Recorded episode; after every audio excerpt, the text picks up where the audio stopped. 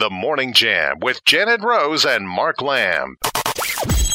807 here on the Morning Jam. Always glad to have him. Dr. Bob Denton is with us uh, to talk about some of the, uh, you know, just the craziness going on. He's retired former director of School of Communications and W. Thomas Rice professor at Virginia Tech. But I swear he's busier now than he I was know. before he In re- retired. In retirement, I think he took it full tilt. Good morning, Dr. Bob. Well, good morning, good morning indeed. Well, where, Where do, do we begin? start? Yes. Good Circus lord. time, circus time. Yeah. It really That's does feel that exactly way. So- Let's start with the 60 Minutes interview. Yeah, yeah. Let's go there. What what what kind of fallout? Uh, I, I mean, we, we joked around at the beginning of the show, Doctor Bob, where he said, you know, Trump would say something, you got a small cleanup on aisle three. With with uh, Biden on You got to call minutes, in hazmat. yeah, you got to call in hazmat because you know aisles eight through seventeen are overflowing with junk. Yeah.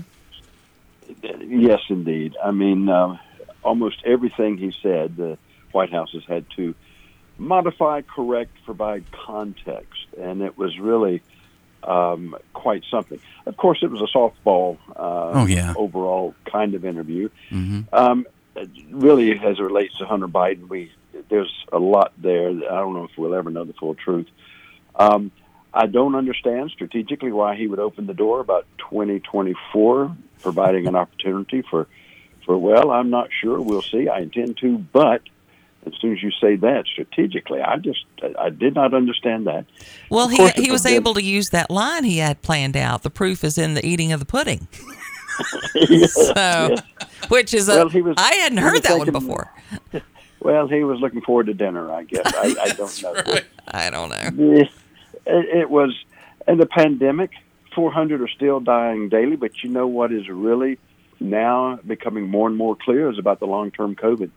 The impact of that that's growing, and especially in terms of even some of the uh, not only uh, middle aged people, hmm but as it relates in terms of the workforce.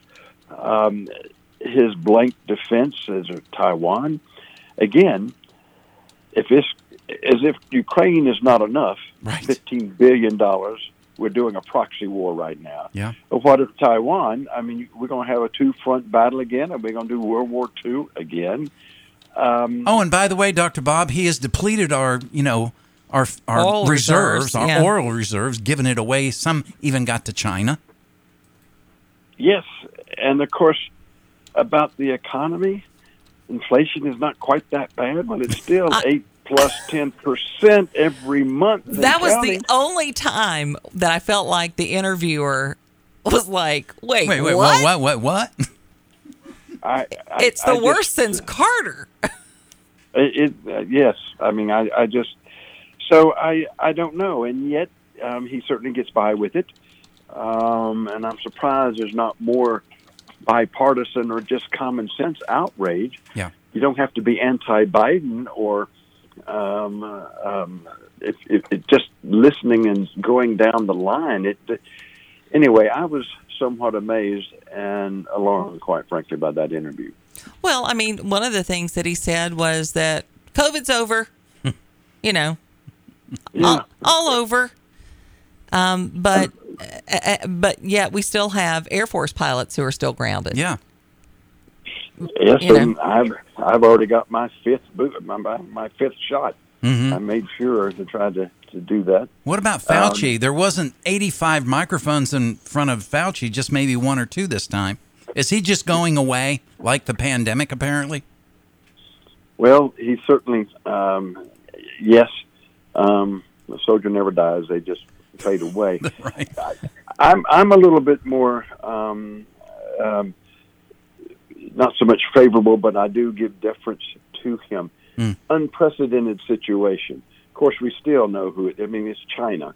I mean, look Right. what the cost us. Uh, Mhm. they already a worldwide war on uh, with that uh, with COVID, but unknowing times, trying to navigate it, what to do and not to do, learned a lot of lessons. I'm probably one of those that gives um, him a little bit more grace Okay. than uh, than many, but that's that's just me. What What do you think he says today at the UN? It's just ironic that Putin would come out last night and say, and you predicted this. Let me give you uh, some credit as we try to do every time. You said we're in World War III already, and that was months ago when we first interviewed you about this war. And it's been a slow crawl. It's not war as we think of it because it's a different time. War doesn't always act the same as it has in history. The end result is, or the you know maybe in the middle of the war. But he says, "Don't mess with me. I'm serious." And he has rattled the uh, nuclear cage again. What does what does Biden do today with that, if anything, when he speaks to the world at the UN? Well, yes, I do think we're in a proxy war. Um, I have spoken to um, some uh, military folks. Um, th- th- there's more Americans uh, on the ground there than one might think. Quote advisors, whatever you want to call them. Fifteen billion dollars. There's certainly a lot at stake. Um, and incidentally, in the meantime, trying to keep that up, China go right in and say, okay, now is a good time for tai- Taiwan. As I said, we don't want a two front war. Mm-hmm. I think his job today is trying to get more of the world around protecting in terms of Ukraine. The tactical nukes are a real uh, possibility, but those little cluster bombs that they were using and just destroying town to town to town is a pretty basic strategy. Now, I'm not so sure until their backs against the wall um, that they would use uh, tactical nuclear. But that, again, that's all or none then. I mean, we, we will no longer be proxy, it will be war. Mm-hmm. So I think Biden today, he has the world as an audience, the people there at the United Nations, and he needs to make the case for support and to alienate um, and separate as it relates to to um, Putin, and also you've got to address some of China yeah. and, and what's going on there. So it's a tough spot, quite frankly. Um, and um, I hope he stays on script. Um, mm. But this is a, I think today is more important. And again, I think this whole Ukraine, I think it's just, um, uh, quite frankly, the number one issue. We need to be extremely careful. Uh, this is a slow creep. And at what point does it tip? And so I, I, I, as you said, I have from the very beginning very much alarmed about this. Well, I think I think we all have uh, a lot of reason uh, to be alarmed. Let me ask you this: We're getting some uh, readings and some polls in now about midterm elections. What what do you feel like? Uh, how do you think that that tide is turning as mm. we move into November? Well, I tell you, the, the historical norms of midterms doesn't seem to be holding. It seems like since 2020, every election cycle establishes different and new norms, things that historically are different. Uh, historically, the Alba Party um, averages, you know, about 26 seats. The presidential and the ratings were in the 40%, and the incumbent, they had party losses. I mean, in 2020, Obama was at 45%, lost 63 seats. Mm-hmm. 2018, Trump was at 40%. He lost 40 seats. But right now, the generic ballot with Biden at 40, he's improved 43, 45. Which blows my mind. I can't yes. even, I don't even know how that happened. And yet, the Democrats are now up, depending upon the poll, 3 to 5% generic uh, balance. But the Republicans will take the House. But even though that is the case, by how much?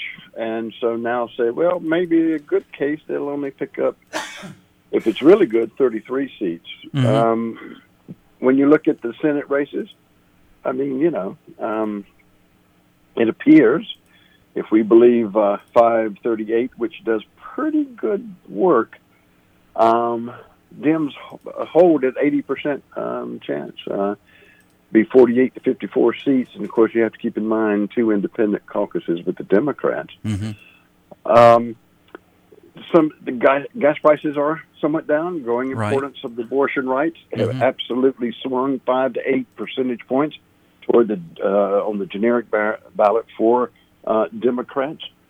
Um, and so, which party is more angry? Which party is more motivated? Right. And the higher the turnout, the less well Republicans tend to do nationally, but we don't know if that's the case anymore because if it starts really getting toward um, 40, 50, 60% turnout, then that could change the dynamics. One thing I will say, though, the polls taken with a grain of salt. It may show a little trend, but we're in new territory, and the pollsters are struggling Hmm. trying to put the formula. How many Dems will show up? Right. By what age group? Mhm. Um, and the motivations. And so this is probably a cycle where I would believe the exit polls more than the prior polls. Um, Interesting. So it's just a real unknown factor. Is the I know we talk a lot about the independent voter, and that always seems to be.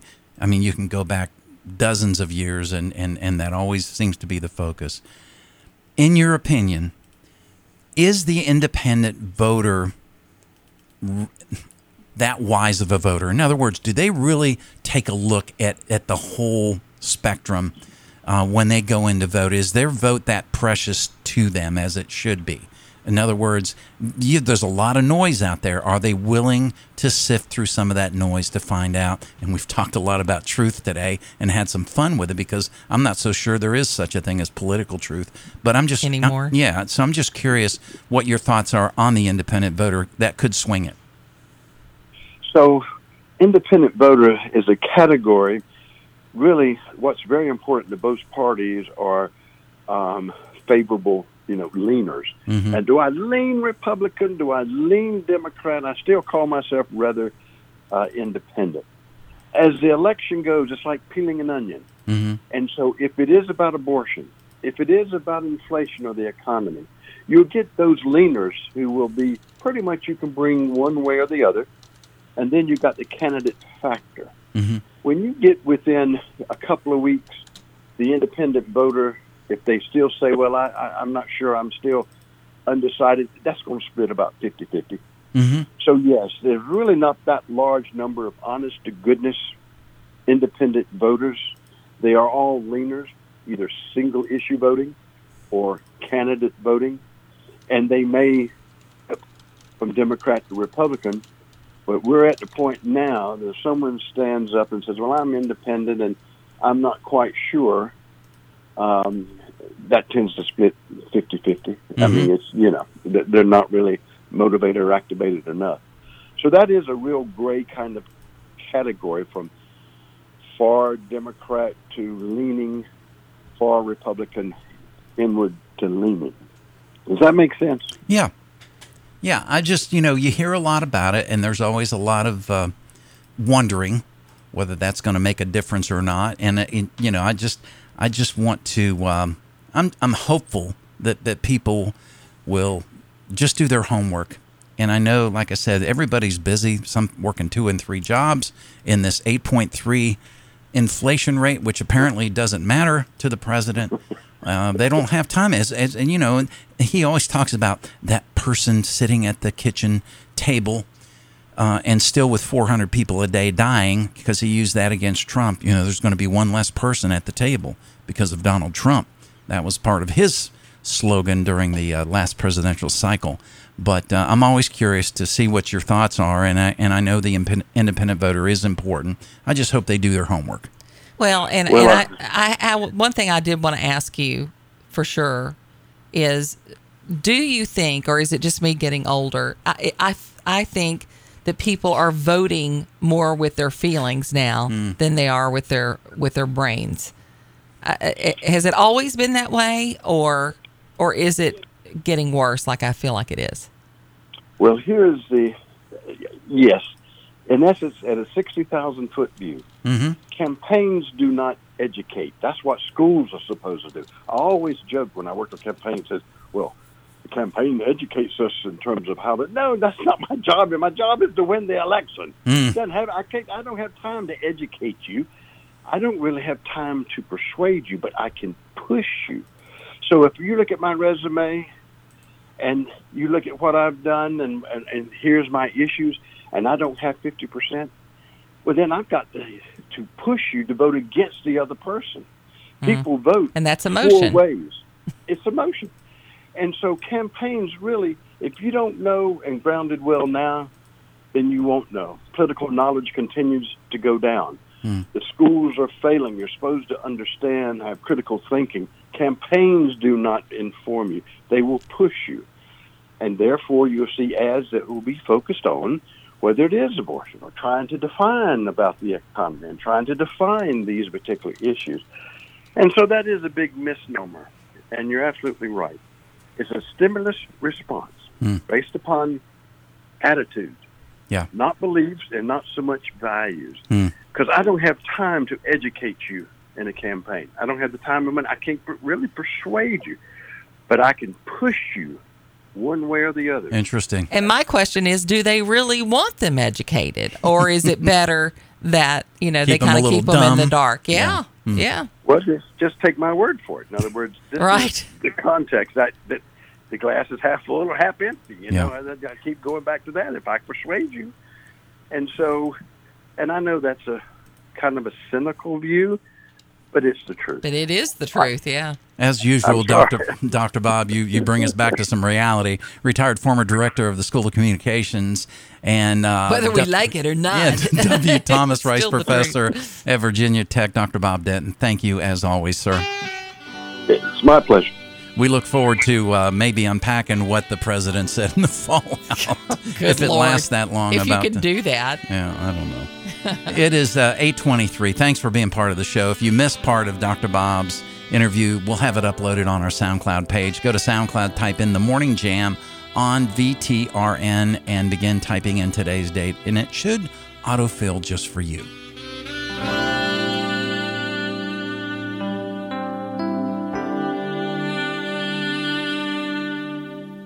The Morning Jam with Janet Rose and Mark Lamb.